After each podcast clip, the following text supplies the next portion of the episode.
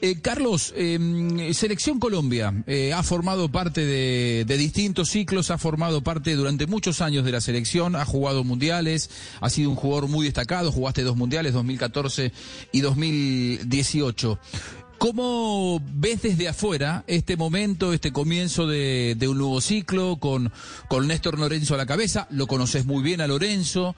Eh, ¿Te gusta la decisión de que hayan recurrido nuevamente a gente del riñón de Peckerman? ¿Qué evaluación haces de todo esto?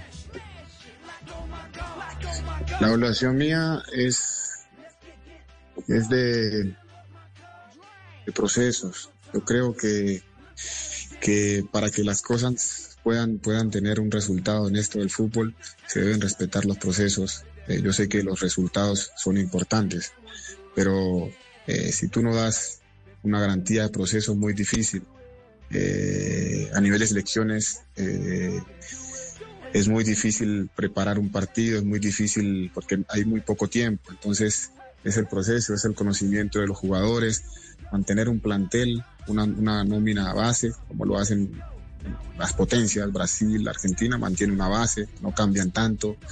Nosotros, eh, con ese afán de querer, no sé, mostrar jugadores, y la selección no puede ser una pasarela para mostrar jugadores, la selección tiene que ser un conjunto de jugadores que se van a reunir para cumplir una tarea, una responsabilidad, porque ya no es de oportunidades, ya es una responsabilidad, tú tienes que responder, te vas a poner la camiseta de la selección y la tienes que defender, estás defendiendo a más de 40 millones de personas, representándolas.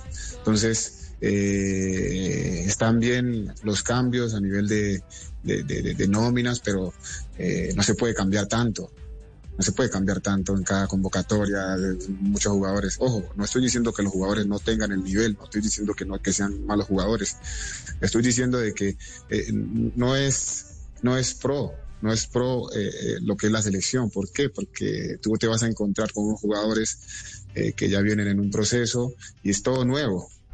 Yo creo que los cambios tienen que hacerse paulatinamente, como lo hacen las otras selecciones. Hay que copiar los modelos buenos, lo que funciona en otros lados, hay que copiarlo acá.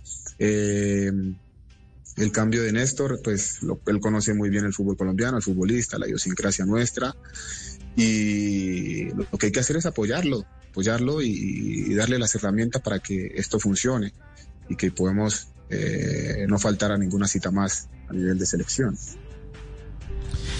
Carlos, qué, gusto saludarte. Eh, Carlos, uno, uno oye el, nombre de Néstor Lorenzo y el país entero y, e inmediatamente uno se imagina José Peckerman.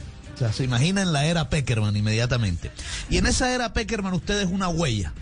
Cuando no estaba Carlos Sánchez, uno decía, uy, ¿y ahora qué problema? ¿Quién va a reemplazar a Carlos Sánchez?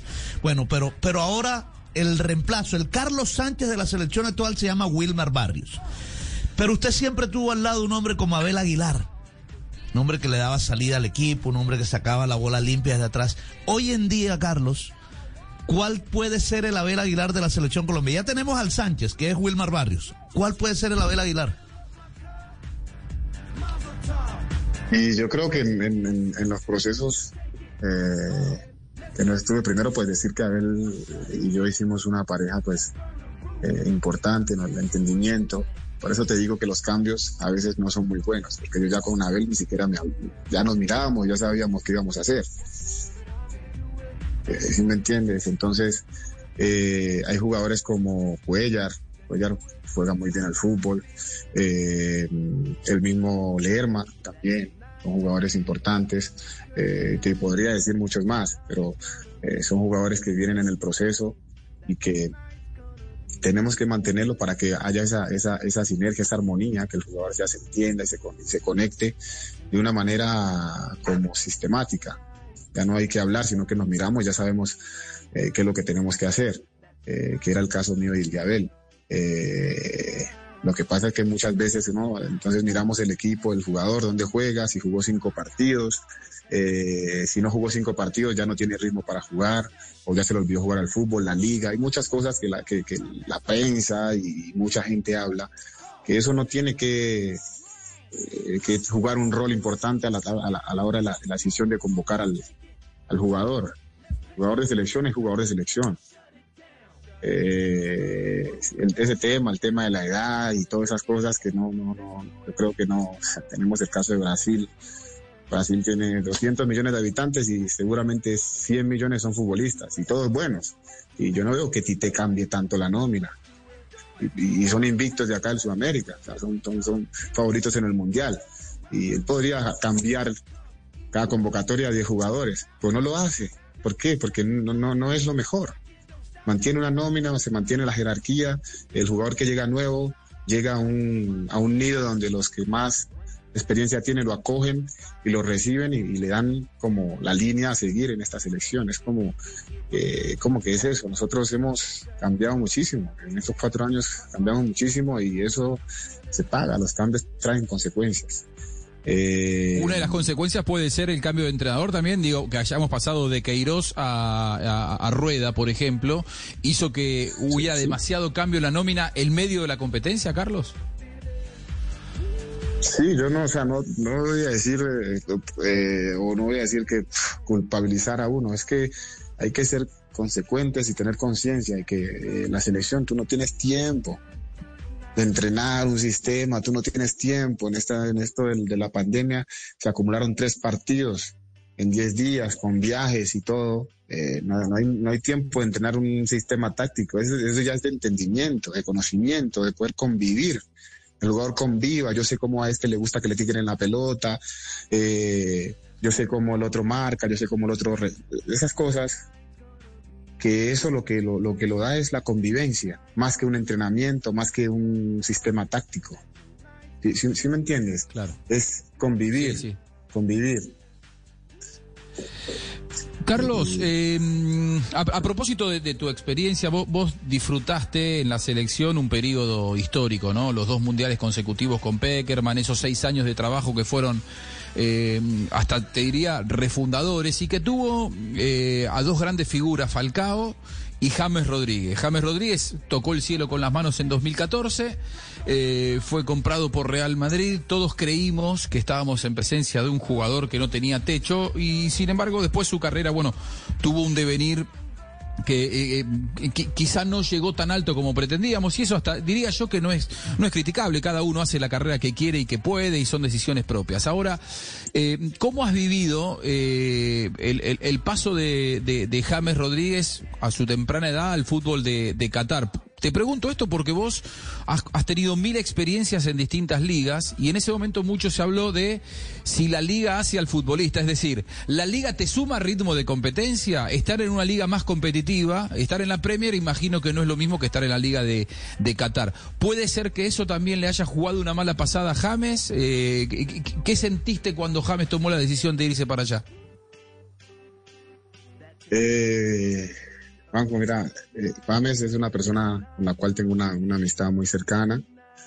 Eh, y, yo te puedo decir, o sea, eh, para mí, como comentario, pues, para mí que se quede mucho tiempo en Europa, en una liga más competitiva. Si es verdad que no es lo mismo, que no es lo mismo jugar en, la Premier que jugar en, en la Liga Qatar, con todo respeto pero eh, son decisiones que, toma jugador, que está viviendo un momento, no lo sé, eh, su entorno, no sé, no sé qué lo lleva a tomar una decisión como esta, pero yo lo que sí tengo claro es que el futbolista, el que es bueno, no se le olvida jugar al fútbol, porque juegue eh, cinco partidos o juegue veinte, o que juegue en una liga, no.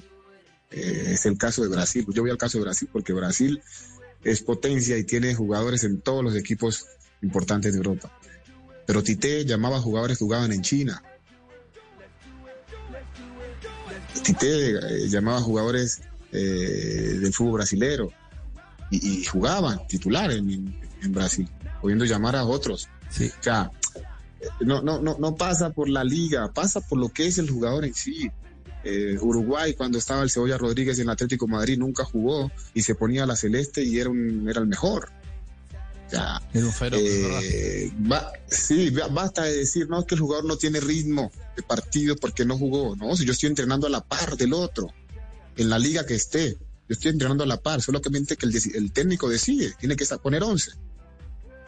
pero no se me olvidó jugar al fútbol porque jugar, debe jugar cinco partidos o porque estoy en una liga eh, de menor nivel. ¿Me entiendes? Eso, es una preparación mental y hay jugadores que juegan en las mejores ligas y van a la selección y no les va bien. Y entonces ahí qué. O sea, no pasa por eso. vos, si tuvieras que dar una nómina mañana, a James lo llamás. A James y a cualquiera. No me importa que esté en China o que esté. No, me importa lo que dé a la selección.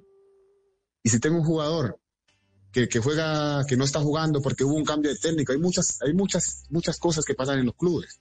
Que pasó un cambio, un cambio de técnico y el técnico vino con su gente y, y, ya para él el jugador es este, es otro. Pero el jugador que estaba jugando antes el colombiano, no es que se le olvidó jugar al fútbol, no, son decisiones del técnico. Y en su sistema este jugador le da más, pero si ese jugador siempre ha rendido en la selección, ahora porque no jugó cinco partidos, ya no lo llamo más. Entonces tengo que eh, cambiar cada, cada, cada, convocatoria, cambiar cinco jugadores porque no jugaron cinco partidos. Entonces no, no, no pasa por ahí. Es cierto. Pasa, que el jugador, pasa porque lo que da el jugador en la selección, no se le olvida jugar al fútbol a uno porque no jugó cinco partidos.